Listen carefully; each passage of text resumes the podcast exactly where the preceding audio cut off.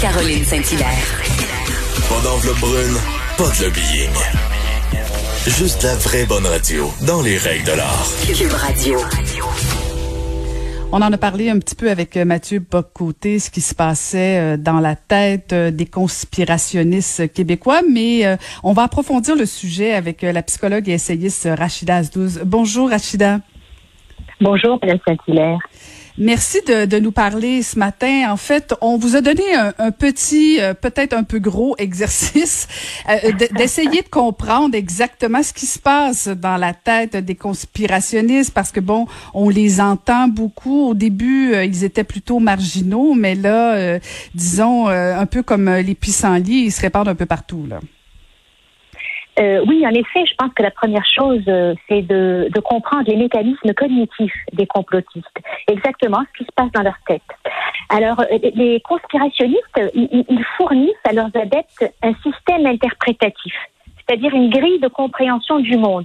Euh, c'est et cette grille de compréhension du monde, elle leur, est, elle leur sert à tout interpréter, à, à, à, lire tous les événements qui les, qui les entourent. Et c'est pas une grille d'analyse, c'est pas un éclirage, non, c'est un, c'est un, c'est un, c'est un clé en main. Tout ce qui se passe dans le monde euh, euh, s'explique par leur leur euh, leur euh, théorie du complot. Euh, euh, finit par devenir un prisme, un prisme, c'est-à-dire que ça les empêche de douter, de changer de lunettes. Euh, tout est, dans fond, tout est hermétique, verrouillé. et l'adhésion aux, aux, thèses conspirationnistes, ben, ça donne, on se dit pourquoi il y a des gens qui adhèrent à ça, c'est que ça leur donne un sentiment d'appartenance. ils appartiennent au monde des initiés, de ceux qui savent, de ceux qui ne sont pas dupes, ceux qui ne sont pas complices, alors que les autres, ce sont les crédules. Euh, et il y a un nous, il y a eux. Y a le monde est divisé en deux, c'est manichéen. Il y a les cerveaux du complot et toutes leurs victimes, c'est-à-dire nous, des, des, crédules, et il y a les autres, les, les lucides. Et euh, c'est très difficile de, de, discuter avec un complotiste parce qu'on nous dit souvent, ben oui, il faut lui opposer des arguments rationnels. Le problème, c'est que euh, le récit complotiste n'est pas totalement euh, décousu. C'est un, c'est un récit qui se tient parce qu'ils partent toujours de quelque chose de factuel. Euh, par exemple, regardez l'histoire, par exemple, des masques. Ils sont quand même partis de quelque chose de réel. C'est-à-dire qu'on leur a dans un premier temps dit que c'était pas important de porter un masque et tout à coup on leur dit que ça l'est. Donc ils partent de quelque chose de véridique et de factuel et ils construisent autour de ça. Ils construisent un système interprétatif et ils, euh, ils, ils, ils, attachent les ficelles entre elles et finalement ils finissent par nous dire que tout est planifié. Euh, euh, par des forces obscures, souterraines, euh, qui poursuivent tout le même but. Et, et, et, ce caractère euh, manichéen, là, ce côté manichéen euh, du, du, du, discours ou des thèses conspirationnistes font en sorte qu'effectivement, c'est extrêmement difficile euh, de débattre, de débattre et d'aller sur le terrain rationnel avec eux. Il y a autre chose aussi qu'on compare souvent. On compare souvent les sectes et le discours conspirationniste. Il y a quand même une différence importante. C'est que dans une secte, c'est un groupe d'abord physique euh, avec un gourou, un gourou qui est identifiable, une source. Donc, quand on veut, euh, quand on veut discuter ou convaincre euh, une personne qui est dans une secte, on est capable de, on est capable d'aller à la source. La source, il y a souvent un gourou, et on peut démontrer que le gourou, le gourou a un discours qui est pas crédible, ou qu'il est intéressé, il en veut à notre argent, que son discours est fantaisiste, euh, qu'il y a des failles dans le discours. Alors que chez les conspirationnistes, on n'est pas du tout sur le terrain euh, de, de la spiritualité, mais on est sur le terrain politique. Et en plus, le discours conspirationniste, il est beaucoup plus diffus. On n'a pas un gourou, on en a plusieurs, il y a plusieurs têtes. Et avec la prolifération de thèses conspirationnistes dans l'espace virtuel, ça devient beaucoup plus difficile que d'extirper quelqu'un d'une secte.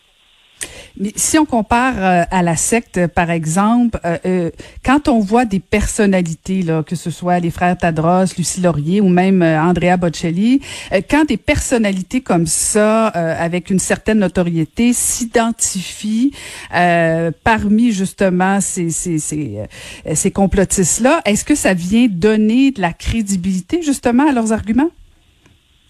Ah ben, bien sûr, euh, bien sûr, euh, euh, les, les, c'est sûr qu'une personnalité, une personnalité publique a une certaine aura, euh, c'est sûr que elle, elle, peut inspirer des personnes ou des groupes de personnes. mais il y a aussi tout un discours qui lui n'est pas de l'ordre du discours conspirationniste et qui vient parfois alimenter les conspirationnistes. Le fameux "on nous dit pas tout". Il faut pas croire aux médias il faut pas croire aux médias, surtout les médias mainstream, les médias officiels.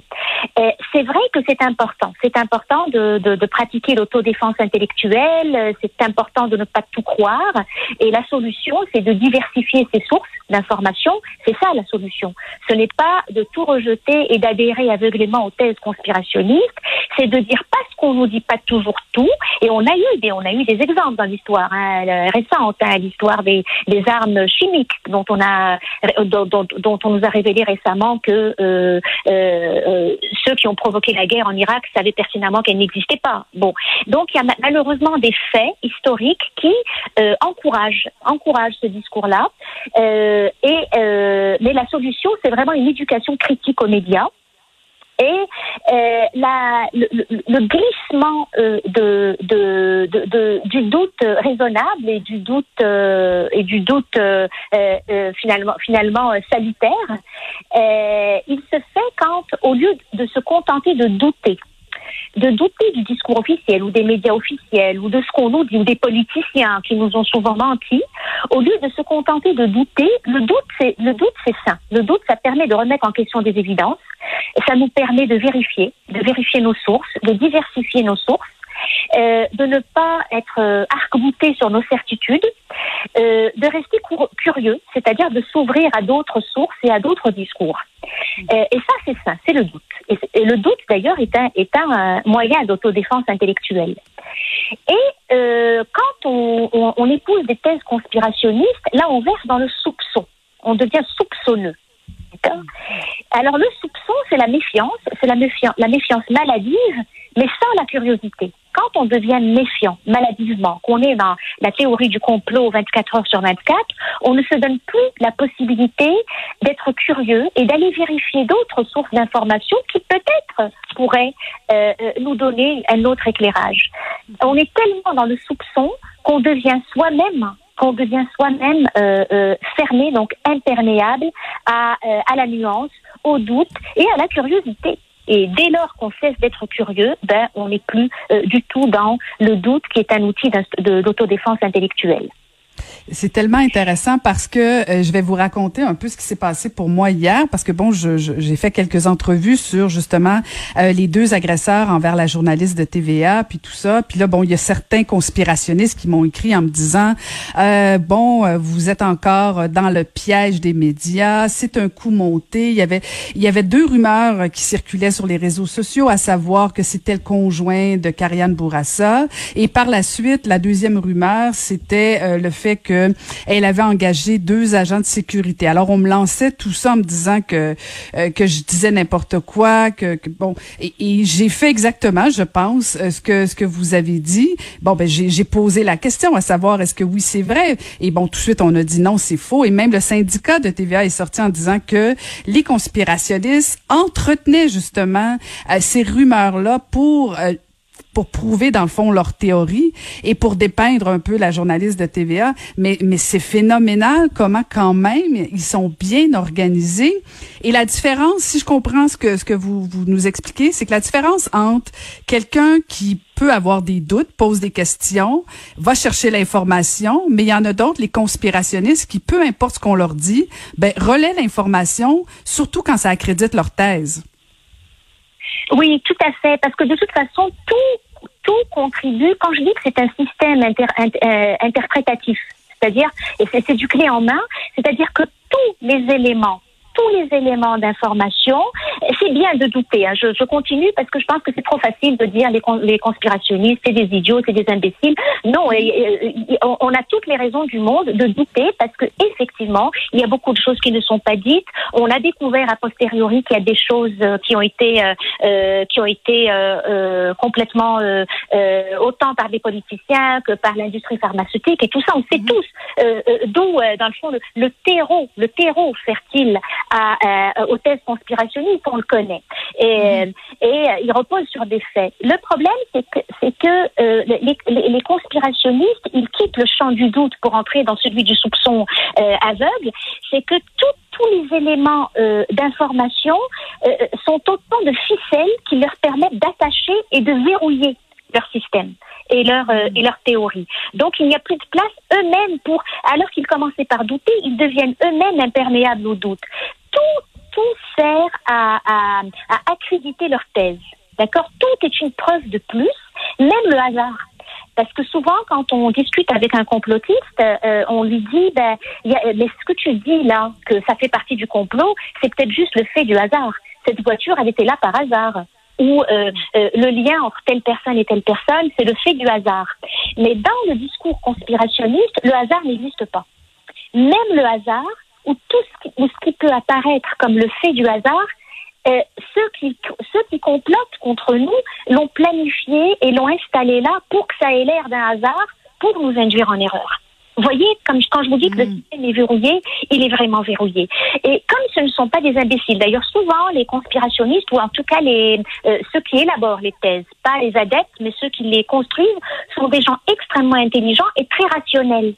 Ils sont dans la rationalité, c'est des cérébraux et ils sont très très rationnels. Ils sont pas dans l'émotion, ils sont dans la rationalité puis ils font des liens. Ils font des liens entre les choses et euh, le hasard n'existe pas et les contradictions aussi quand vous, vous, vous, mettez le doigt sur une contradiction, vous dites, vous dites mais c'est une contradiction, eh ben, la contradiction, elle fait partie du complot.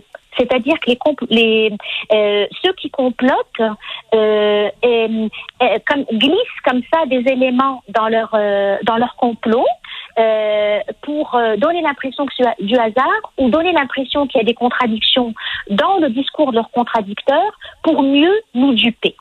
Donc c'est vraiment, euh, excusez l'anglicisme, un catch-22. Mhm, mhm. C'est très intéressant. Merci beaucoup. Et, je retiens donc qu'il est bien de douter. On pose des questions. Il est bien d'être curieux, mais il faut pas tomber dans le soupçon aveugle. J'ai bien compris la leçon? Oui, madame. Merci beaucoup. C'était la psychologue essayiste Rachida Asdous. Toujours un plaisir. Merci. Au revoir. Vous, vous écoutez Caroline Saint-Hilaire.